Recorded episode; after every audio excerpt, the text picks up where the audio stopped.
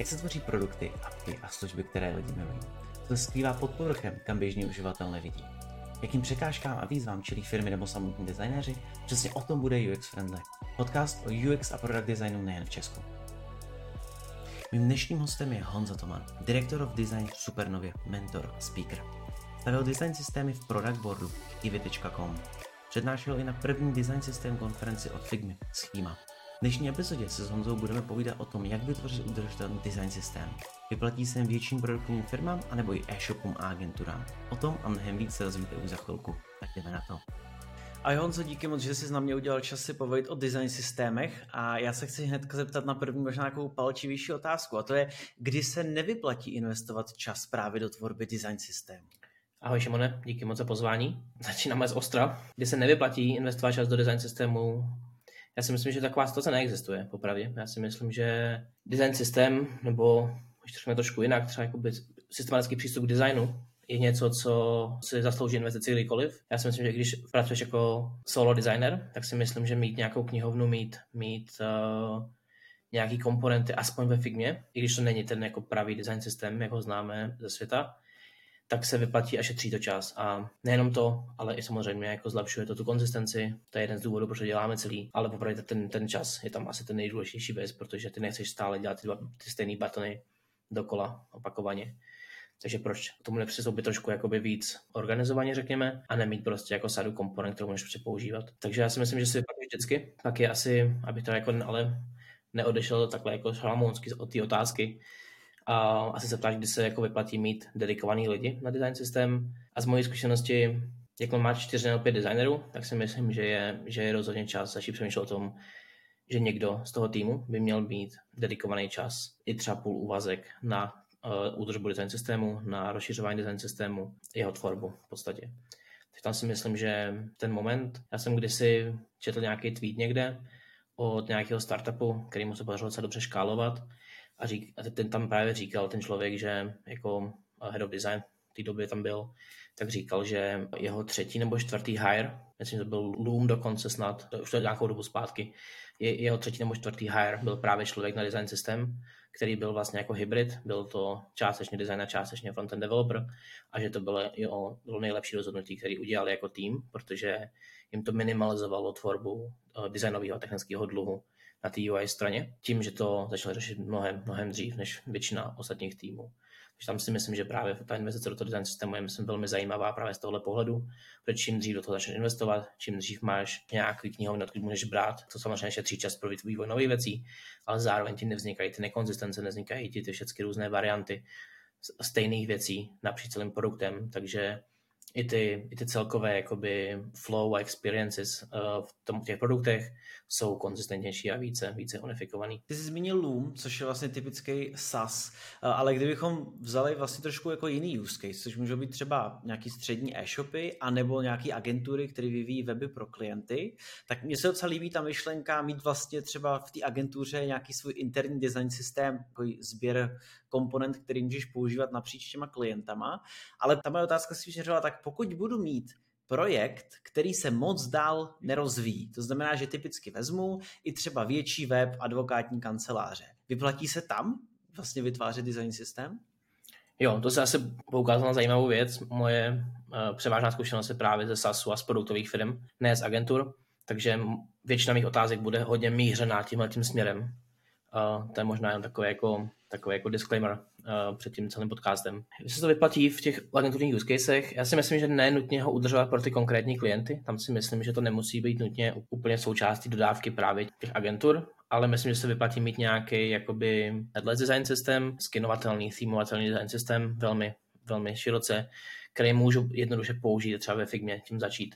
Nebo i třeba v Reactu, pokud vyvíjí v Reactu, nebo v nějaký technologii, kterou vyvíjí. Je spousta WordPress šablon, který mají za sebou nějaký jako komponent, nějaký design systémy a tam to je přesně ten use case, že vlastně máš nějakou sadu komponent, který se dají snadno skinovat do konkrétního brandu a to je něco, co potom té agentuře může šetřit spoustu času při každém klientu, protože skoro všechny e-shopy jsou hodně podobný, jo, že tam nejsou jako, tam jsou velmi podobný use case, tam vždycky tam je nějaký seznam produktů, vždycky tam je nějaký seznam kategorií, je tam nějaký detail produktu, je tam nějaký košík, nějaké vyhledávání a tyhle ty věci se dají základně knihovnou na atomický úrovni, řekněme, těch komponent skládat mnohem rychleji. Obzvlášť s design tokenama, který pokud mají dobře postavený, tak ta skenovatelnost je vlastně velmi jako jednodušší. Mnohem jednodušší. Je super, že jsi zmínil tokeny, o těch se určitě chci dneska povědět. Řekli jsme si, že asi design systém se vyplatí dělat ve většině případů a ty jsi trošku narazil na to, že třeba e-shopy nejsou tak rozdílní. Tudíž moje otázka je,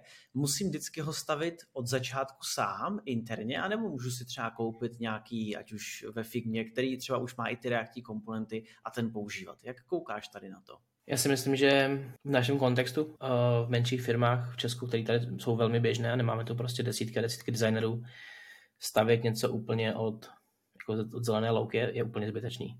Je to vlastně jako ztráta času a spousta času se právě potom spálí na nějaký taxonomii právě tokenů nebo themingu nebo pojmenovávání komponent nebo těch základních, 10-15 komponentách, které jsou v podstatě všude stejný, možná trošku vizuálně jiný, ale technicky a funkčně z pohledu přístupnosti, z pohledu interaktivity jsou vlastně velmi podobný. Myslím, že je dobrý začít s nějakou knihovnou. Já můžu asi říct nějaké zkušenosti třeba, co máme v rámci jako třeba SAS produktů, třeba hodně jako React based a rozjížděli jsme nový design systém právě pro nějakou část aplikace, na který pracujeme a byla velká otázka, co teda budeme, jak k tomu teda přistoupíme. Lidi samozřejmě zmiňovali, hele, je tady materiál, je tady Tailwind, který se dá použít jako nějaký základ, je tady Radix, což je třeba jakoby komponentová knihovna, která je jenom funkční a nemá vůbec žádný vizuál. Je tady Reshaped, což je naopak zase naskinovaný set třeba 40 komponent. A co je třeba zajímavé na Reshapeu, a to je třeba něco, co jsme zvolili my, Supernově, jako základ pro náš design systém, je, že má vyřešený těch 40 komponent základních, má k nim Figma knihovnu, která mečuje mezi těma dvěma věcma. Tím se nám vlastně ušetřilo spousta času, jak na straně designu, tak na straně kódu. Je tam Storybook, jsou tam nějaké unit testy v kódu právě pro ty komponenty a všechny tyhle věci tam jsou nějakým způsobem jako nastavený. Je tam nastavená taxonomie, jak se pojmenovávají věci. Je tam nastavený nějaký theming pro základní věci jako dark mode nebo light mode. To jsou všechno věci, které nám třeba ušetřili kvartál, možná 2 kvartály. A jasně, my jako teď stejně ten reshape změníme a skinujeme a předěláváme některé ty části, ale i tak nám to vlastně ušetřilo spoustu času. Takže já si myslím, že se skoro vždycky vyplatí, pokud neděláte něčem velmi specifickým, nějaký velmi, řekněme, obskurní technologii, tak se vyplatí vzít něco, co je open source, nebo koupit něco za nějakou jako relativně nízkou částku, na čem se dá stavět. Co ale bych rád zmínil možná, myslím, že je velmi důležité, je, že tohle by měla být diskuze mezi vývojem i designem najednou. To by neměla být rozhodnutí ani vývojového oddělení, ani designerů, protože dřív nebo později budete chtít vzít, přivést nějakým způsobem k sobě a pokud se vývoj rozhodne pro materiál design, ale design má odpor k materiál designu z nějakého důvodu, tak tam vzniká úplně zbytečný problém, který se dal řešit tím, že se mohlo komunikovat mnohem dříve. Ať už si vyberu nějaký konkrétní, nebo to budu stavit od začátku, což říká, že není úplně ideální nápad. Jaký by měl být nějaký úplně základní plán té tvorby? Protože z mé zkušenosti, když se často do nějaké firmy zavádí design systém, tak lidi hodí do Google design systém, vyjde jim Orbit na prvním místě od Kiwi, který je úplně brutálně obsáhlý, a nebo Polaris od Shopify a tak dále. A tím si vlastně jakoby vytvoří nějakou domněnku toho, jak ten design systém bude vypadat, což samozřejmě pravděpodobně nebude, protože na tom dělá jako neskutečné množství lidí, neskutečně moc času historicky. Tak jak by vlastně z svýho pohledu měl fungovat nějaký ten plán té tvorby, aby nikdo nebyl zklamaný, aby vlastně všechno bylo doručené v nějakém jako rozumném termínu a hlavně, aby se ten design systém mohl začít co nejrychleji i v nějaký omezenější verzi používat? Skvělá otázka. Několik otázek v tom je. Já přemýšlím, odkud to uchopit. Asi je čas citovat jednoho z největších expertů světových na design systémy a to je Dan Mall, který nějakou dobu měl agenturu SuperFriendly, která právě dělá design systém pro různé klienty. A oni měli jako velmi zajímavý přístup, který si myslím, že je jako vlastně velmi praktický, že oni vlastně místo toho, aby řekli, hele, teď uděláme tady 30 komponent a všichni nás budou používat, tak si řekli, my se teď jako agentura v podstatě připojíme k nějakému produktovému týmu, který pracuje na nějaký nový funkcionalitě. Podíváme se na to systematickýma očima, co z těch věcí, které tam jsou, by se mohly dát používat v jiných částech produktu.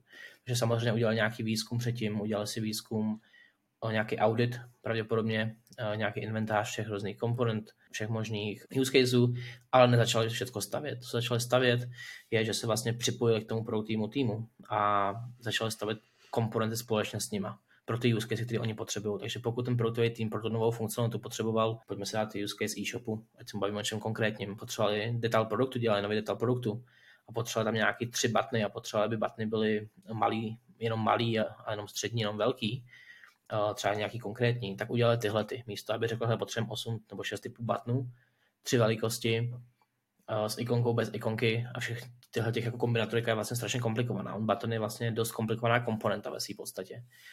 A viděl jsem týmy, kteří strávili 3 měsíce na buttonu, aniž by vlastně dorušili cokoliv. Takže to byl třeba odlišný přístup, co právě dělalo to SuperFriendly, že oni vlastně řekli, hele super, oni potřebují 3 varianty buttonu, tyhle 3 konkrétní varianty buttonu a my je nakodujeme do design systému, dáme je tam, že jsou přístupní komukoliv, dáme k nim dokumentaci, zároveň přidáme 2 typy headingu, přidáme nějaký akordeon, přepotřebuji akordeon a víme, že ho budu potřebovat v budoucnu i jiné části produktu a najednou po doručení této nové funkcionality, třeba toho nového detailu, toho e-shopu, toho produktu, tak lidi budou mít 5 komponent, které můžou použít, zdokumentovaných ve Figmě, v Reactu.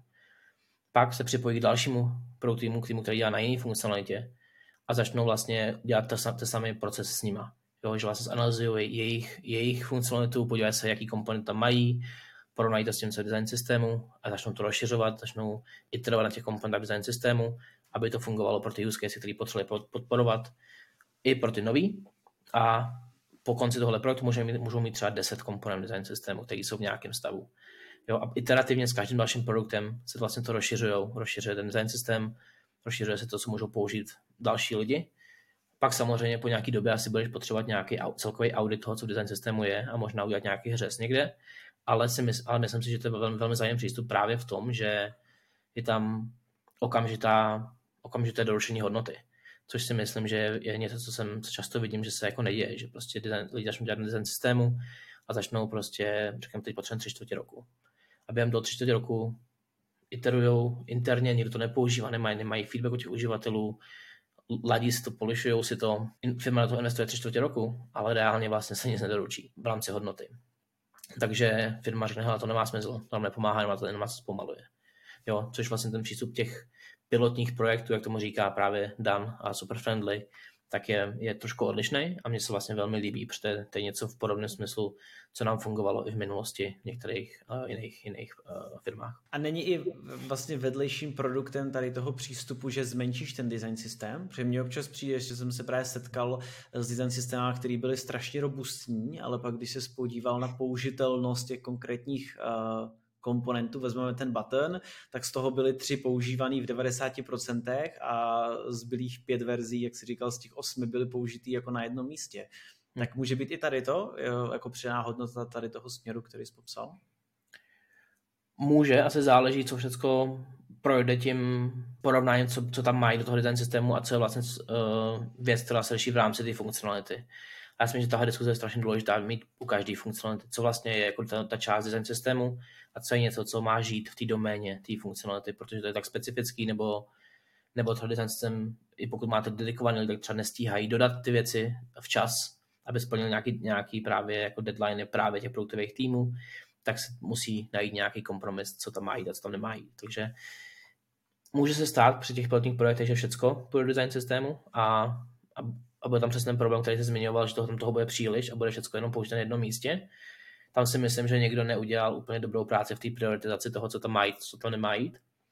Ale je to třeba strategie, která jim fungovala. Takže je tam potom potřeba udělat vysloveně jako follow-up a být si toho vědom, že možná teď jste v nějaké fázi jako expanze toho, co jde do design systému, protože třeba nerozumíte celému tomu systému ještě jako celku. A pak to třeba zrevidovat a říct, hele, OK, potřebujeme to ale rozsekat a potřebujeme tohoto do nějaké core části, protože to potřebujeme opakovaně, ale tohle jsou úplně jako one-off věci, který nepotřebujeme řešit centrálně. Ještě zajímá, já jsem se historicky setkal vlastně s takovýma dvouma přístupama, co se týkalo nových komponent. A jeden z těch byl, udělíme novou část produktů a pokud tam jsou nový komponenty, které nemáme v design systému, tak ve chvíli, kdy to budeme vyvíjet, získáme všechny stavy a ty zpětně zapracujeme.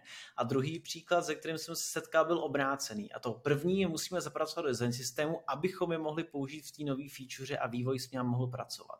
Tady to jsou dva úplně rozdílný přístupy k té věci. Chápu, že může asi záležet vždycky na situaci, není nikdy jako ideální řešení, ale jak na to koukáš ty? Co je lepší? První vytvořit tu věc, začít s ní pracovat a zpětně ji zapracovat do design systému, nebo si ji odladit v design systému ve všech stavech a tak až pak ji začít používat? Já si myslím, že vždycky je lepší začít tím, jaký jsou ty reální use casey v tom produktu a ne to ladit někde prostě v nějakém sandboxu, izolovaném design systému. Ale jsou tam, to má svoje nějaké jako nuance, kde jedna z nich je to, že dáme to později do design systému, znamená dáme to nikdy do design systému. Takže si myslím, že tam je potřeba, aby lidi byli vlastně jako velmi opatrní v tomhletom a opravdu počítali s tím a plánovali s tím, že to tam jako půjde nějakým způsobem. Myslím, že tady je zajímavý, co jsme zkoušeli, jak s tím jsme experimentovali hodně v Productboardu, kde my jsme vlastně měli nějakou jakoby core část design systému a měli jsme nějaké, řekněme, produktové domény, které měly taky svoje knihovny. My jsme třeba nedokázali, i když jsme tam byli prostě 3-4 lidi dedikovaní, tak jsme prostě nedokázali podporovat 10-12 produktových týmů se všema jejich UI potřebama. Takže my jsme nastavili systém nějakých propojených storybooků, kde každý produktový tým si udržoval vlastní UI knihovnu, pokud to potřeboval rychle a potřeboval tam nějaké změny nebo nějaké custom věci, tak to prostě dali do ty své knihovny.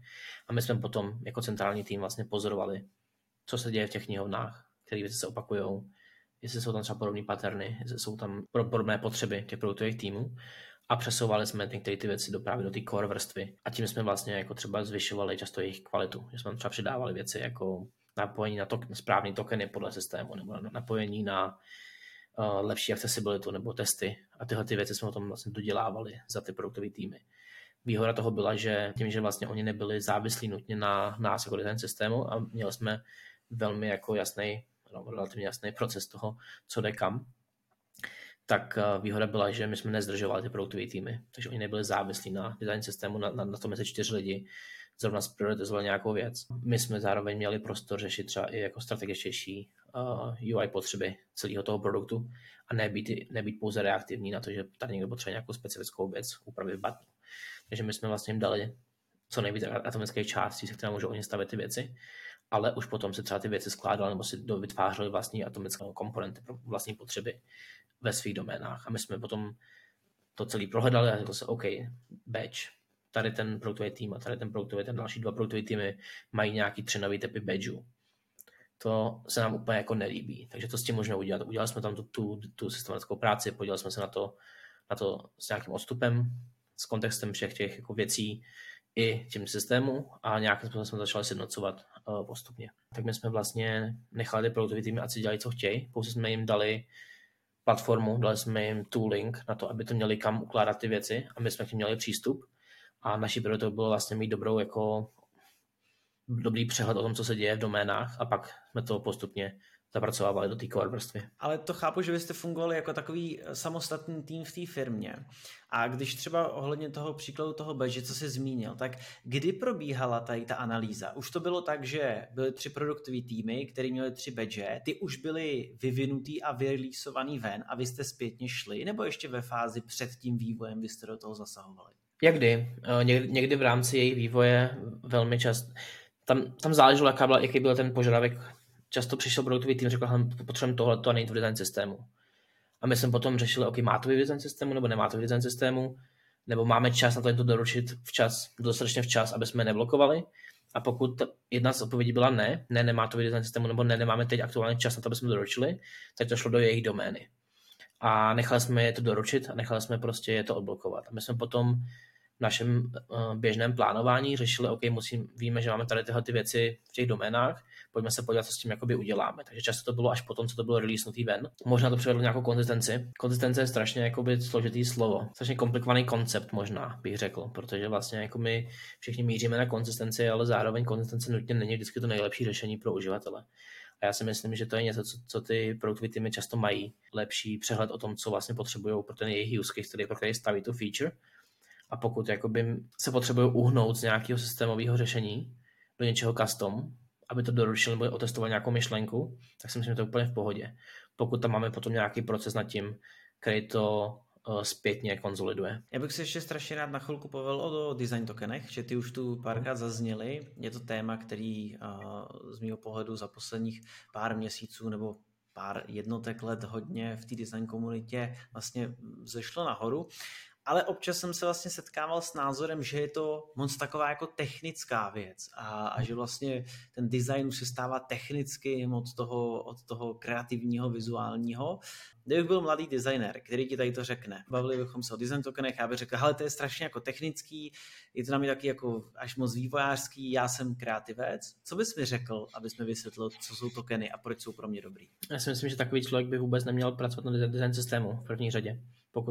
Pokud chce řešit jakoby tu kreativu, ta kreativa pro něho je právě to, že může explorovat a jít do šířky a tohleto, tak si myslím, že jeho prostor ještě asi není blízko k nějakému systematickému designu, což je v pohodě. To jakoby nehodnotím, každý máme nějaký jiný preference, ale to jsem neodpověděl. Takže kdybych měl rozvál, k čemu to vlastně jako je ty design tokeny, je to něco, do čeho jsem měl investovat, jako třeba produktový tým nebo produktová firma, tak bych se asi ptal na kontext. Kontext jejich produktů, kontext jejich firmy.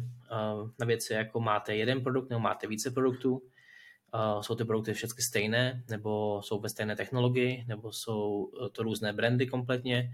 Ptal bych se na věci, máte pouze webovou platformu, nebo máte i iOS, Android, televizi, Spotify, podporuje nějakých 40-50 platform třeba, takže pro ně třeba tokeny jsou to nejklíčovější, co oni jakoby řešejí, ale samozřejmě Spotify je extrém tady v tom světě.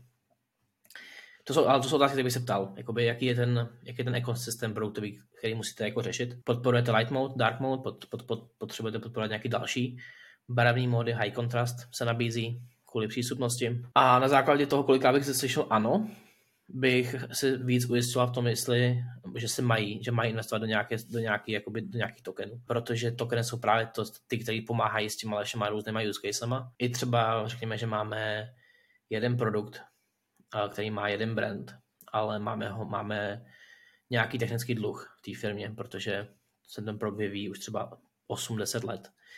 A nějaká část je třeba v PHP, některá část je v Reactu, některá část je třeba v Angularu, protože tam byl nějaký pokus, ale zůstalo to v Angularu. A najednou všechny tyhle ty tři, řekněme, codebases plus Figma knihovny si definují třeba barvy a typografii a všechny tyhle ty hodnoty, všechny ty jako proměnné samostatně. Udržet tyhle ty věci v synku vyžaduje nějakou energii, vyžaduje nějaký čas. A já si myslím, že když se bavím o design tokenech, tak se musím bavit i tady chápu ten technický pohled, o kterém jsem mluvil, a musím bavit o nějakém toolingu nad těma design tokenama, protože design token technicky, to jak ho konzumuješ ty jako designer nebo vývojář v kódu, je proměna, nebo styl ve Figmě. Design token jako konceptově je spíš ta definice, jo, že to je vlastně, hele, je tam nějaký prostě klíč, nějaký název tokenu a nějaká hodnota tokenu.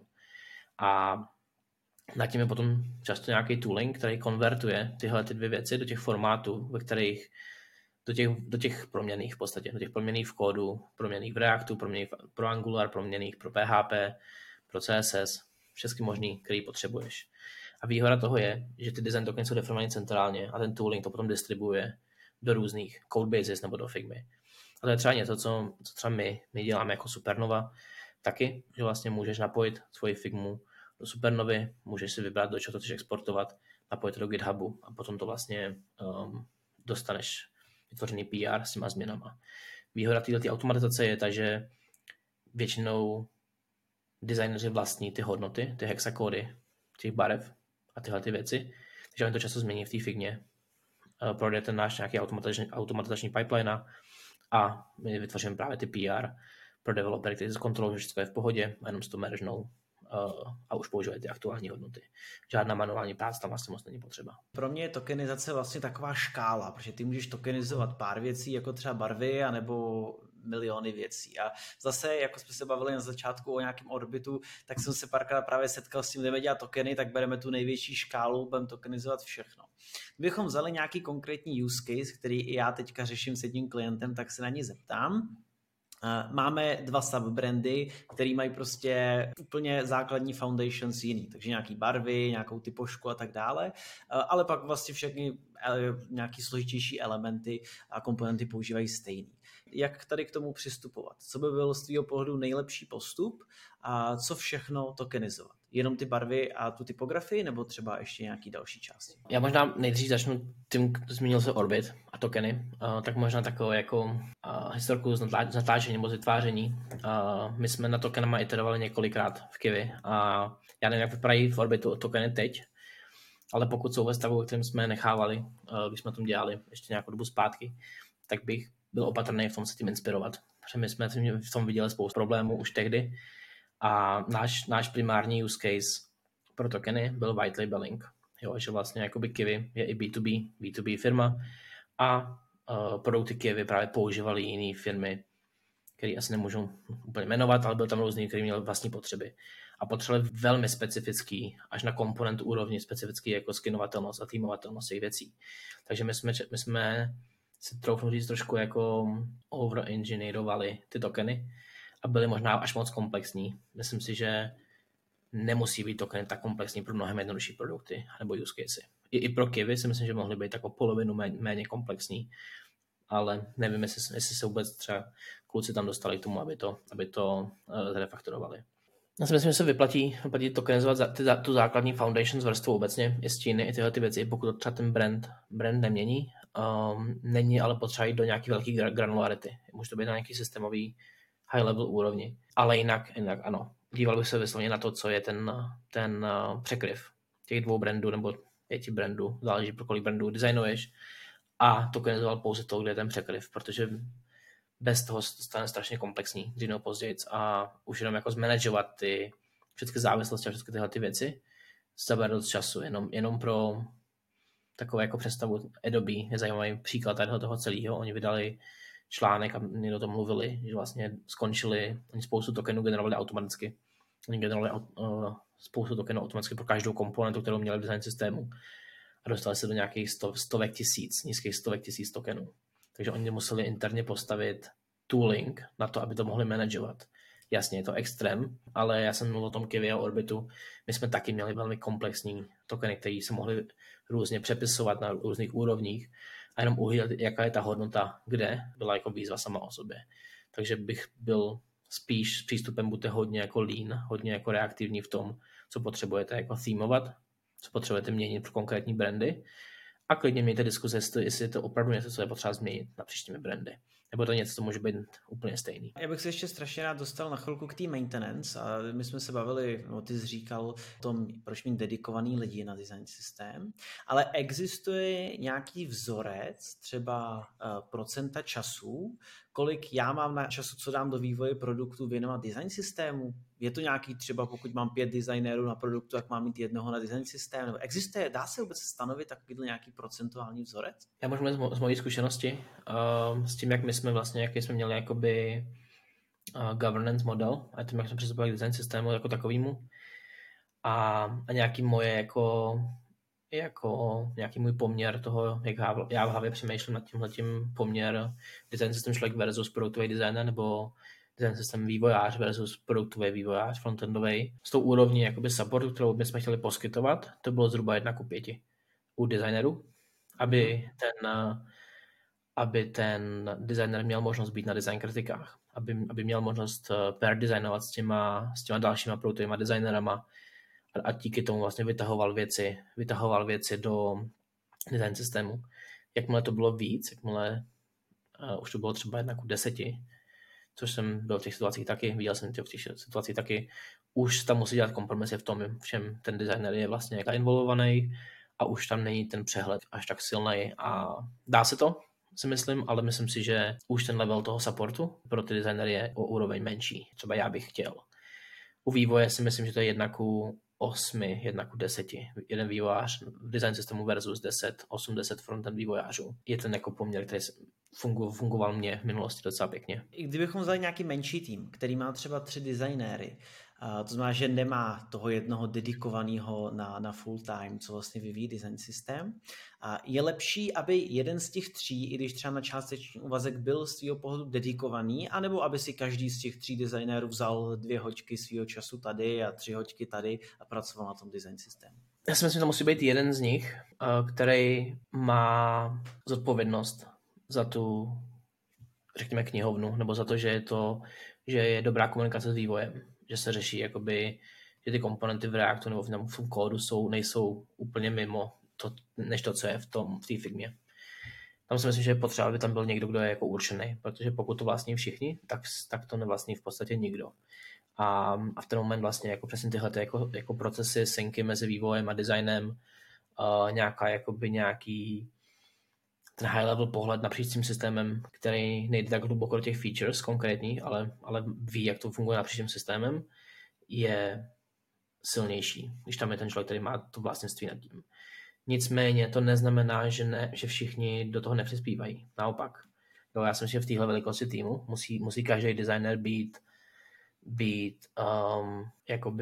musí si být vědom toho, že ten design systém existuje a že ten design systém, jakoby, pokud tam nebudou dávat ty věci, které vznikají nově, nebo nebudou s tím pracovat aktivně, s tím třeba měnit, vyvíjet ty komponenty, zlepšovat ty komponenty, tak zastará. Ale zase, když tam není ten někdo, kdo to nějak jako vlastní, řekněme, v úvozovkách vlastní, tak často nikdo neotvírá ty důležité konverzace mezi těma designerama. Jo, že třeba, hele, teda nám to začíná ujíždět, pojďme se o tom víc jako pobavit. Pokud není ten tým extrémně seniorní, pochopitelně. Já bych se tu rád pověděl o dokumentaci, protože zase z mé zkušenosti na té dokumentaci plno těch systémů padá, protože ta dokumentace vlastně neexistuje, anebo existuje jenom na začátku, když je takový ten hype, že to jdeme dělat a pak postupem času se ztratí. Kdyby ty jsi přišel do nějakého týmu, který ji dělá špatně nebo ji nedělá vůbec, co bys jim řekl, abys donutil jak ty designéry, tak i třeba ty vývojáře, že občas potřebuješ i, aby oni se do toho podívali a přispěli do toho, aby začali dokumentaci dělat? Já si myslím, že nemůžeš nikoho donutit dělat dokumentaci v první řadě, pokud nechce. Já bych se určitě ptal, jestli ji potřebujou vůbec a jaké jsou problémy, které ji řeší na základě toho, že ji třeba nemají. A nebo bych, kdybych měl svůj nějaký jako výzkumnický klobouk na hlavě, tak bych třeba právě dělal pair designing s těma lidma. Kdyby byl jako vysloveně někdo, kdo je najatý do firmy a řekne, hele, pojď tam to analyzovat, jak jsme na tom, a jestli vůbec potřebujeme dokumentace a kolik ji potřebujeme, tak by začal vlastně dělat nějaký shadowing, pair designing, byl bych na kritikách a chtěl bych být v konverzacích těch designerů, chtěl bych vidět, podle čeho se rozhodujou, když designujou, chtěl bych vidět, na co se ptají, kde se nejsou jistý, co jsou jejich komentáře ve Figmě, jo, co jsou věci, kde třeba trošku jako plavou, nebo třeba mají nějaký set design tokenu nebo stylu ve Figmě, jednoduše stylu ve Figmě, řekněme, a neví, kterou vrstvu barvy použít, nebo který elevation použít. A to jsou přesně potom ty otázky, jak to jako zjistí ty lidi. A pokud tam tyhle ty věci jako jsou, a oni tam jako vždycky jsou v nějaký míře, tak si myslím, že to začne hezky vytvářet to, co má být dokumentovaný nějakým způsobem, to, co má být nějaká informace někde. A ta dokumentace nemusí být nějakým způsobem jako extenzivní, jo? Jakože my samozřejmě vidíme Carbon od IBM a vidíme Polaris a vidíme Material, ale jejich use cases jsou úplně jiný. Oni jakoby Carbon používají tisíce designerů v IBM, jo, tam to je úplně jiný use case, tam vůbec jako není žádná šance, že by tam bylo nějaké předávání jako vědomost nebo těch informací mezi lidma na základě jakoby konverzací. Jo, oni prostě musí mít nějaký nástroj, to je ta dokumentace pro ně. Polaris je design system pro admin od Shopify, který používají tvůrci pluginu, tvůrci admin extensions. Jo. Takže znova, to je něco, to jsou lidi, kteří nejsou v konverzaci se Shopify lidma, design systému, oni potřebují mít nějaký způsob, jak s tím pracovat. Takže já bych spíš jako přemýšlel o tom, co jsou ty věci, které jako ty lidi neví. A pokud tam nejsou žádný, tak možná dokumentace není potřeba. Myslím, že často jakoby ty knihovny jsou velmi jako sebedokumentovaný, že jsou vlastně tak relativně jednoduchý. Žádná dokumentace není potřeba, aby se dali používat. Zároveň bych rád asi řekl, že já jsem strašně špatný v tom určit ten správný bod v čase, kdy začít dokumentovat. Že jako kdykoliv jsem pracoval na design systému v minulosti, tak mi to ujelo o pár měsíců, že jsem si říkal, ještě je to v pohodě, ještě zvládáme. A pak ta firma třeba začala škálovat mnohem rychleji, se věcmi, kterými jsme nebyli úplně jako ready. najednou se ten třeba designový tým zdvojnásobil a bylo tam 5 lidí, kteří vlastně nebyli v historických diskuzích a neměli ten kontext. A najednou jsme si, že tu dokumentaci potřebujeme. Takže je to rozhodně o tom, jako porozumět tomu, jak má ta firma růst a kdy a připravit se na to. Protože vlastně v tom ten design může pomoct a my jsme to vlastně jako nepodchytili, nebo já jsem to nebyl schopný podchytit nikdy dostatečně jako rychle. A vznikl nějaký dokumentační dluh a samozřejmě ty věci byly často v mojí hlavě a bylo tam samozřejmě, už tam najednou máš nějaký, jakoby jednu osobu, ve které to může selhat, pokud ten člověk jako zmizí. Jo, jakože vlastně ty chceš jako minimalizovat ten buzz faktor na ty lidi, který jako, nevím si víc, buzz faktor. Buzz faktor byl být negativní. Buzz faktor, když je srazí autobus, tak se přišlo všechno to knowledge toho člověka.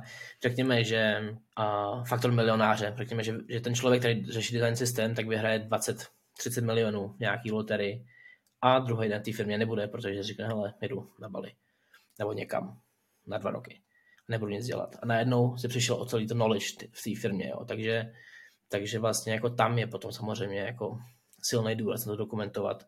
Jestli se často potkáte s věcmi, který třeba jenom jeden konkrétní člověk ví, tak je to možná prostor na to trošku jako vlastně to riziko snížit, že o tu informaci přijdete. Já osobně tu dokumentaci taky vnímám jako určitou škálu, začíná to nějakýma anotacema ve Figmě, až prostě protože máš třeba nějaký externí tool, takže já vždycky jako doporučuji, že nemusí to znamenat, že ke každý komponentě musíte mít 20 A4 popsaných všech stavů, ale že stačí fakt jenom nějaký ty základní věci třeba vyzvihnout. A to se trošku dostáváme k tomu, o čem se chci bavit teďka, a to je vlastně nějaký ten tooling, respektive nějaký externí nástroj, který já můžu použít k té dokumentaci. Jeden z nich je určitě i Supernova, ve který pracuješ, ale jaký vlastně možnosti teďka designéři a vývojáři mají? Já si myslím, že dvě, které jsou skoro úplně všude, je Figma jako taková. Si myslím, že spousta lidí dokumentuje věci přímo ve Figmě a je to úplně v pohodě, obzvlášť pro designéry, protože designéři jsou ve Figmě a teď si dokumentovat věci, kde ty lidi právě jsou. A zároveň potom na druhé straně toho vývoje je to právě Storybook, jo, který vlastně jako většinou ten Storybook není dokumentační platforma. Storybook je vyvíjí se do ní nějakým způsobem, ale primárně je to nějaký jakoby sandbox pro UI komponenty, který je izolovaný a dá se nad tím stavit testování, vyvíjet se v něm z nás bez celého třeba environmentu v engineeringu, jo, má tam spoustu dalších jako základních use caseů a dokumentace je jedna z nich. Takže si myslím, že většinou ty firmy začínají právě s tou Figmou, začínají s Storybookem a pak používají Notion nebo Confluence, protože je to nějaký nástroj, který jako mají. Myslím si, že když to přestane jako stačit, je když potřebují vytvořit nějaký jako domov pro ten design systém, který je pro obě ty skupiny, i designery, i vývojáře. A v ten moment je několik řešení samozřejmě, můžeme se bavit o externích nástrojech, jako je právě Supernova, nebo je to Zeroheight, nebo je to třeba Nepsek, a nebo často ty firmy šáhnou po vlastním řešení. No, to se vytvoříme sami, to je v pohodě. Pokud jste velký tým, asi je to v pohodě si vytvořit něco svýho, protože i ty potřeby ty velké firmy můžou být velmi, velmi specifický. Pokud nejste tak velký tým, tak si myslím, že je vždycky dobrý začít třeba s tím externím nástrojem nějakým, ať už to je Supernova, nebo je to Zeroheight, záleží, co vám vyhovuje víc na základě těch funkcionalit samozřejmě. A vědět, kde vám to nestačí. A to si myslím, že je jako vždycky dobrý začátek, protože když jsem jako viděl, že si design systém týmy, že jsem třeba bylo 5 lidí v týmu a řekl, vytvoříme si to sami, tak to je nějaká investice. A najednou těch 5 lidí bylo najato na to, aby vytvořilo design systém a ne aby vytvořilo dokumentační platformu pro design systém. Jo? Takže najednou vlastně je to za mě jako nějaký opportunity cost, ty situace. Protože místo toho, aby lidi, kteří jsou najatí na design systém, se věnovali tomu design systému, tak se věnují vytváření speciálních komponent, layoutu a všech vyhledávání, nevím čeho ještě v rámci té dokumentační platformy. Což samozřejmě potom jako odvádí od práce na design systému. Takže já bych vždycky doporučil začít s nějakou platformou a dělat si prostě poznámky o tom, kde to stačí, kde vám to vytváří limity, kde už to nestačí, co tam nevyhovuje. A na základě toho třeba po půl roce, po roce si vyhodnotit, OK, co jsou naše další kroky. Chceme pokračovat s tou platformou, nebo chceme investovat do vlastního řešení, protože jsme zjistili, že potřebujeme tak strašně moc, nebo jdeme zkusit jinou platformu, protože ta třeba nám přestala stačit. Jsou různý scénáře samozřejmě. Mohl by si v rychlosti popsat, co to vlastně jako Supernova je a jaký má největší přidané hodnoty pro designéry? Jo, Supernova je vlastně platforma pro design systémy a máme tam takovéhle tři části. Jedna je právě dokumentace, která je asi hlavní část, to je vlastně hlavní důvod, proč k nám chodí naši zákazníci. Druhá je design token a component management. což je spíš taková jako design ops, governance část toho celého jako design systém procesu, ale my třeba do této design operations nebo content, jak tomu říkáme, content části právě napojíme data z Figmy, nebo můžeme exportovat data právě do GitHubu, do kódu, a nebo ty data, které tam jsou napojený, můžeme zdokumentovat, což je vlastně jako náš jako myslím, velký benefit, že máme několik způsobů, jak třeba zobrazit design tokeny, jak zobrazit barvy, jak zobrazit různý typy tokenů. Asi hlavní benefit, co slyšíme právě od zákazníků, je, že velmi často neexistuje jako ten domov pro ten design systém. Já nechci říkat jeden zdroj pravdy, přesně myslím, že to já nutně nevěřím na jeden zdroj pravdy. Já si myslím, že je úplně v pohodě mít několik zdrojů pravdy, pokud mezi sebou komunikujou.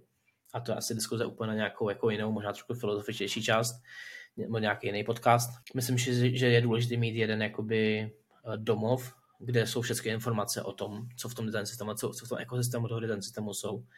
A proto právě k nám chodí ty firmy. Oni často mají dokumentace ve Figmě, často mají dokumentace ve Storybooku, v Notionu, v Confluence a chtějí to nějakým způsobem sjednotit na jedno místo nebo prolinkovat z jednoho místa. Takže často i už si dělali vlastní řešení a tam je třeba problém, že designéři měli problém editovat ten obsah v tom hlavním řešení, protože to bylo v Markdownu nebo to bylo v kódu. Nebyl to vyzivik a designéři neumí pracovat s Gitem. A najednou tam byla obrovská bariéra pro lidi vytváření právě té dokumentace. Takže to je třeba to, co my jsme jako velký benefit právě pro designery, kde oni vlastně jako mají takový jako skoro vyzivik editor, který si můžou naklikat ty věci, místo toho, aby museli přímo psát kód. Když jsme se bavili o tom vybrání konkrétního nástroje, ať už nějakého externího, nebo to, jestli to budeme vytvářet interně, kdo všechno by tady u té diskuze měl být? To nebyla otázka. Já si myslím, že zástupci těch jednotlivých disciplín, který ty dokumentace potřebují. Pokud potřebujete vyslovit dokumentaci pouze pro design a engineering to má vyřešený a vás to vlastně netrápí, tak možná stačí designéři a možná je v pohodě skončit u Figmy. Pokud je vaše ambice postupně ty vývojáře přizvat a třeba jako udělat ten design atraktivnější pro ně a možná trošku otevřít a říct, hele, my nejsme jenom Figma, my jsme vlastně jako něco, kde bychom rádi vlastně měli obsah ze všeho, tak si myslím, že už je potom asi lepší dívat se jako mimo a mít třeba i ty diskuze s vývojářema, jaký jsou vůbec jejich potřeby. Já si myslím, že by měla každá jakoby, takováhle konverzace nebo každý takovýhle jako projekt začít výzkumem a toho, co vlastně od toho chceme a stanovit si ty cíle. A z toho velmi často vyjde, s kým se vlastně jako máš bavit. Pokud dlouhodobě cítíš ve firmě, že lidi vlastně neví, kam mají pro informace, tak je asi vlastně dobrý zjistit proč, nebo jaký informace kam chodí a možná navrhnout řešení. A možná vlastně jako nikdo nemusí nutně být rozhodovat o tom, co se to má dělat, možná je to o tom prostě prodat nějaké řešení, říct, hele, máme tady tyhle problémy a tyhle ty tooly nám řeší tyhle problémy těma způsobama a informovat tu firmu. I to může být v pohodě, záleží na kultuře té firmy, záleží na fázi, záleží na tom, kolik lidí je involved už v tom design systému v té chvíli. My jsme se před natáčením bavili o nějakých nejčastějších chybách nebo mýtech ohledně design systému. Já jich pár vyberu. Ty jsi tady říkal, cituju, to, co je v design systému, už by se nemělo měnit. Že je jeden z mýtů, který vlastně často panuje. Proč by se teda ty věci měly měnit a kdyby se měly měnit? Já si myslím, že to je vlastně jeden z nejnebezpečnějších mýtů, který kolem design systému jsou, protože to způsobuje strašně moc problémů. Jakože pokud tvůj mindset je, že ty věci se nesmí měnit, nebo že vlastně nikdo jiný je nesmí měnit, tak už to nastavuje nějaký kulturní očekávání toho design systému. A já si myslím, že to není nutně správně, protože to trošku říká, že ten, kdo to vytvořil, ví všecko předem. Ví, jak by ho měli lidi používat. Takhle design systém není brand guideline. Jo. Jakoby to, jak používat nebo nepoužívat logo. Tam je to relativně jako jednoduchý. Design systém je něco, co tvoří proto, aby se nám líp stavěly produkty. A jedno, jestli ten produkt je e-shop, nebo je to jo, nějaký projekt pro agenturu, nebo je to produkt, který vyvíjíme dlouhodobě. Vždycky to, co je design systému, je vždycky nějakým způsobem otisk v čase, časový otisk toho, jako vlastně, co byla potřeba v ten daný moment, kdy jsme to vytvářeli. A my pokud říkáme, že se ty věci nesmí měnit, tak my vlastně vůbec nepřijímáme to, že se náš produkt, který ten design používá, vyvíjí také. A že jsou možná nové potřeby a nové use casey a nové sekce, které my jsme neviděli v momentě, kdy jsme to vytvářeli. To je jedna z věcí, která si myslím, že je velmi důležitá zmínit. A druhá konsekvence toho, že když si jako říkáme, hele, to se nesmí změnit, je, že na sebe velmi uměle vytváříme tlak toho, aby ty věci byly perfektní na první dobrou. A já si myslím, že to je strašný zabiják, protože v ten moment řešíme, jaký všechny možný use case bychom mohli podporovat. Začínáme vymýšlet imaginární use case na základě toho, co jsme někde viděli, místo aby jsme reagovali na potřeby toho produktu, protože tak, kdybychom to někdy potřebovali.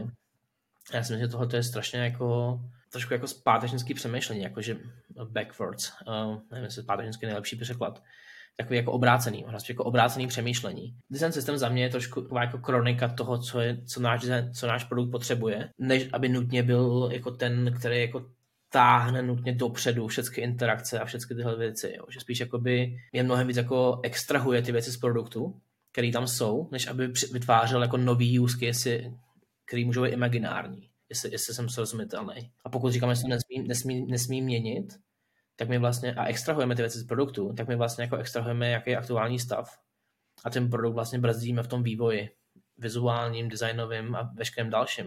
Takže já si naopak myslím, že věci v design systému by měly být nadizajnovaný tak, aby se daly snadno změnit. A proto potom máme tlak na adopci. Proto chceme, aby lidi adoptovali, používali design systém, protože čím víc ho používají, je jedno na té úrovně strany, jenom tokeny nebo komponenty nebo cokoliv dalšího, tím líp se tyhle ty věci mění. A já si myslím, že není potřeba 3 měsíce ladit barevnou paletu, pokud ji tokenizujeme. A potom změna na jednom místě znamená, že to změníme všude. Jo, potom ta změna je vlastně velmi levná, pokud ty věci máme systematizovaný. A to si myslím, že tohle je ta zajímavá část. Takže možná, jo, my třeba řešíme nějakou jako novou design language, supernově produktovou a řešíme, OK, takže co jsou ty věci, na které se musíme jako stresovat, musíme mít hodně diskuzí, musíme mít dohloubky a co jsou věci, které jsou potom snadné změnit, takže vlastně na tím můžeme mávnout rukou a jít dál, protože změnit tady hexcode, nějaký Blue 500 je vlastně velmi jednoduchá akce. A nemusíme nad tím teď trávit týden, jaká ta barva v té Blue 500 má být. Když o tom občas přemýšlím, nebo i když se o tom bavím s nějakýma designovými týmami, který třeba mentoruju, tak vždycky říkám, můj pohled je ten, že design systém je vlastní produkt. A vlastně stejně jako iteruješ svůj produkt, který máš, tak je to úplně stejně, kdyby si řekl, tak teďka tady máme nějaký produkt a ten nikdy nesmíme změnit. To nedává smysl, to by nikdo v životě nikdy neřekl. Ale vlastně občas se na ten design systém nekouká jako na produkt, ale jako na nějakou bibli, která je jednou napsaná a už se k ní jako nemůžeme vracet. Ale za mě to přirovnání, že je to vlastní produkt, je mnohem pochopitelnější i potom pro ty lidi, jak s tím pracovat. Jo, já s tím souhlasím. Já bych ještě asi řekl, že to je spíš jako platforma než produkt. A jsme zpátky ve filozofičnější diskuzi, ve které nepůjdu. Ale jo, asi je úplně fér říct prostě, že to produkt má nějaké funkce, nějaké features a komponenty a tokeny jsou features toho produktu. To, že ty komponenty a tokeny jsou themovatelné, je další feature toho produktu a možná jako nemusíme podporovat všechny tyhle ty funkce od začátku. Možná prostě, nebo prostě možná změníme, jak ty funkce fungujou, pokud máme nastavený procesy, aby jsme to nerozbili úplně všem samozřejmě. Jestli můžu mít ještě jako jednu věc, která mě k tomu napadá. Jako nikdo nepochybuje o tom, že produkty by se měly vyvíjet, měly by přidávat nové funkce, měly by zlepšovat funkce, které v nich jsou.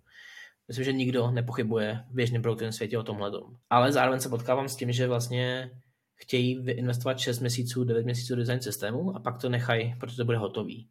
Ale oni tím v podstatě jako říkají, že to, na čem staví ten jejich produkt, nový funkce toho jejich produktu, se nepotřebuje vyvíjet s tím. A tady v tom myslím, že ta paralela se velmi jako rozbíjí, protože oni vlastně jako staví ty věci nad něčím, co je zastavený v čase, který byl 9 měsíců zpátky třeba, nebo 2 roky zpátky, pokud do toho na to 2 roky nikdo nešáhl. Tohle byla přesně další věc, kterou jsem se tady od tebe napsal, a to je design systém je naše priorita, chceme to dokončit tento kvartál. Jak jsme probrali, je to spíš nějaký jako proces nekonečného vývoje na základě těch potřeb, než že by to byl nějaký projekt, který má jasný ukončení. Ale poslední věc, co já se s tím často setkávám a zajímá mě, jak ty koukáš, je zase citace: design systém limituje kreativitu designérů. A není to ve výsledku částečně pravda? Pokud já mám prostě už robustnější design systém, mám připravený x různých komponent, elementů, který můžu používat, tak mám tu připravený 3 buttony, který můžu použít a jsem limitovaný tím. Jo, jakože ono asi cílem, na rovinu asi cílem je limitovat možnosti. Otázka je, jestli to limituje kreativitu. A já si myslím, že to jsou 2 různé věci. Mít limitovaný výběr z něčeho nutně neznamená, že i moje kreativita je limitovaná. A asi je čas změnit Lego, protože se bavím o design systémech. Lego asi jako velmi krásný příklad, protože řekněme, že bych rozbil všechny tyhle ty věci, které mám za sebou, a rozbil bych na kostičky a řekl si, už z toho nechci mít tyhle ty tři věci, které z toho měly být, chci se z toho postavit něco jiného. Tak moje možnosti jsou limitované reálně. Já jsem limitovaný těma kostičkama, které mám. A to neznamená, že nemůžu postavit něco, co je nad tím. Takže si myslím, že to je hodně o tom přemýšlet, na jaký úrovni vlastně jako limitujete tu kreativitu, vlastně, kde vlastně jako produkt chcete, aby lidi byli kreativní a kde nechcete, aby byli kreativní. A pokud pro někoho je kreativita, že si iteruje stíny a barvy a polišuje tyhle ty interakce, možná je jeho prostor právě v design systému, protože tam si myslím, že je prostor právě pro ten typ kreativity. Já myslím si, že je tam i benefit toho, že pokud ten design systém je adoptovaný, tak ten impact těch změn je vlastně jako velký, protože když potom něco změníš, to mění všude. Myslím, že to může být právě něco, to může hezky rezonovat právě s těmi lidmi, kteří jako kreativitu považují to, že si iterují vizuální jazyk toho produktu. Co ale já vidím velmi často třeba u produktových designerů, tak kreativita vůbec není o tom vizuálu, o tom UI jako takovým, ale je to o tom, jaký problém řeší a jak ho vyřeší. A UI už je jenom prostředek k tomu, aby ho vyřešili. A naopak tam vídám čím dál častěji, že jsou rádi za to, že mají limitované možnosti, protože jim to dává nějaký směr, dává jim to nějaké možnosti. A viděl jsem třeba z atomických komponent, když jsem kostičko Lego, tak to je atomická komponenta, asi nejmenší, která může v Lego být. A já jsem se naučil, že je dobrý, aby design tyhle věci podporoval a nabízel primárně je. Nešel až tak moc do třeba patternu. Jo, jakože pokud samozřejmě tvůj design systém má zdokumentovaných 30 různých patternů, který v produktu používáte, tak samozřejmě tam už možná není ani prostor pro nějakou jako kreativní řešení, a naopak to je příliš svazující. Tam jako naprosto souhlasím s tím, že to může svazovat tu kreativitu, protože to blokuje řešit problémy pro uživatele způsobem, který je ideální jako řešení. Ale já jsem se asi ještě nepotkal design systémem, který byl takhle jakoby strašně jako rozvinutý, anebo chtěl blokovat právě v těchto věcech. Setkal jsem se s tím, že třeba si firma uvědomila, hele, košík, jaká je jako košík experience, to musí být daný, jakože to máme otestovaný, máme tam AB testování, máme tam různý jako tyhle ty jakoby vhledy a výzkum. Tam nechcem, aby do toho nikdo jako šahání nad tím byl moc kreativní, protože nám to akorát rozbije. A tam asi dává smysl to prostě loknout jako pattern, říct, na toho se nešahá. Jo, tady prostě jako drž se toho, jak to je, ta flow je daná. Ale možná to prostě, a možná to některým designerům vyhovuje a jsou skvělí být v těch oblastech. Ale pokud tam je designer, který chce být kreativnější v něčem jiným, tak je potom spíš o tom bavit se i interně, jestli ten designer je ve správný doméně, jo, jestli pracuje na správné věci v rámci toho produktu. A podle mě se dá najít směr, ve kterém to vyhovuje všem. A jak říkám, pokud chtějí jako iterovat vizuální styl, ať pracují s těma design systémy, nebo ať kontribují do toho design systému. Já bych byl strašně rád, a třeba v Productboardu to bylo krásné, jsme měli pár lidí, kteří prostě byli velmi jako kreativní, chtěli si hrát s vizuálem, a oni neustále poslali různý nápady. Tady je prototyp Batman, jak jsem se s tím hrál. Tady jsou nový stíny, co si o nich myslíš. Jo, a vlastně tu kreativitu se tam jako dostali, ale věděli, že tam ten design systém je, a věděli, že vlastně jak to dostanou do toho produktu je přes ten design systém. A ten design systém pro ně najednou byl nástroj toho, jak vlastně jako škálovat ty jejich nápady. To je jako super use case toho Productboardu, to mi nikdy jako nenapadlo takhle nad tím vlastně přemýšlet, že jenom ty lidi dát do jiné části firmy nebo jiné části toho procesu, kde oni se můžou vlastně rozvinout a vyřádit se v té své kreativní části práce. U toho Productboardu můžeš dát ještě jeden příklad. My jsme třeba měli integrace v Productboardu a my jsme jako viděli, že každá ta integrace by měla být jak přes kopírák, protože vždycky je to napojit nějaký tool jiný, autorizovat to, a někde je nějaký settings. A tahle ta interakce, nebo tahle ta flow by měla být konzistentní napříč těma integracema. A proto jsme měli velmi vážnou diskuzi o tom, jestli to vlastně jako neuděláme jako první velký pattern, který vlastně dokumentujeme v rámci jakoby design systému. Ale pak jsme měli třeba roadmapy a měli jsme třeba growth team, který řešil experimenty. A my jsme věděli, že tam vlastně jako svazovat tím, že jim dáme jako právě patterny, je naprosto jako špatně, protože to jsou tak strašně odlišné use casey, než všechno ostatní v těch aplikacích, nebo oni potřebují naopak velmi rychlý a velmi rychle iterovat právě v tom growth týmu s experimentama, AB testama. To pro nás vůbec jako nebyl jako, my jsme se vůbec jako na to nechtěli fokusovat na svém design systému, protože by to vlastně bylo kontraproduktivní. A já si myslím, že o tomhle to hodně je. Uvědomit si, co jako vlastně chceš produkovat velmi rychle a co, kde vlastně jako chceš strávit ten čas možná na tom polishingu, možná tu interakci udělat specifickou pro ten produkt, protože to může být tvoje jako vlastně kompetitivní výhoda proti tvý konkurenci, jiným toolům, který třeba řeší roadmapping. Já vím, že bychom se o design systémech mohli bavit ještě hodiny a hodiny. Každopádně mám tu ještě poslední téma, na který se ptám všech hostů a chci znát tvůj názor. A momentálně je to takový buzzword a to je jako AI v designu. Mm-hmm. A používáš ty nějaký AI model nebo jak koukáš právě na zapojení AI do tvých procesů v práci? Asi jako každý používám ChatGPT, mám i placenou verzi. Je to něco, co mi pomáhá primárně v angličtině, to je jedna věc, samozřejmě, protože angličtina není můj primární jazyk, i když tam ho třeba používám Notion hodně poslední dobou, který mi řeší právě, jak frázovat věci líp a grammar issues. Ale v čem mi hodně pomáhá právě ChatGPT, že mám různé jako konverzace s ním na různý témata.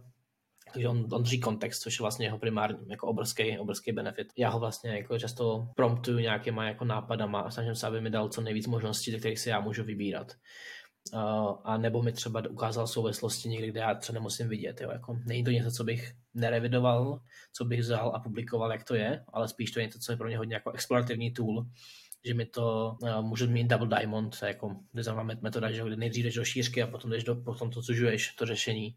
Takže já vlastně jako si povídám s tím ChatGPT a snažím se jít co nejvíc do šířky v tom tématu a mít co nejvíc možností a podívat se na to potom svou zkušeností a svým kontextem a začít třeba čerpikovat, vybírat si věci, které prostě jsou zajímavé a aplikovat do nějakého kontextu, který potřebuju. Já když jsem právě přemýšlel nad AI a design systémama, tak to je moje otázka, jak ty na to koukáš, ale já vlastně, když jsem nad tím přemýšlel, tak si myslím, že už jsme docela blízko právě od toho, že nebudeš tvořit jako 8 verzí buttonů, jo, nebo nějaký všechny stavy, že prostě si vytvoříš pár a pak ve Figmě bude nějaký plugin, na který klikneš a ten ti dodělá z large buttonů, medium a small buttony.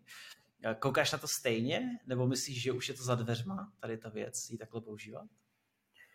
Já si myslím, že už jsou teď nějaký pluginy, které to dělají. Myslím, že to nutně není AI. Myslím, že to je spíš jakoby generativní věc, která ji nepoužívá AI modely na pozadí. Věřím, že AI by to taky umělo s nějakým tréninkem.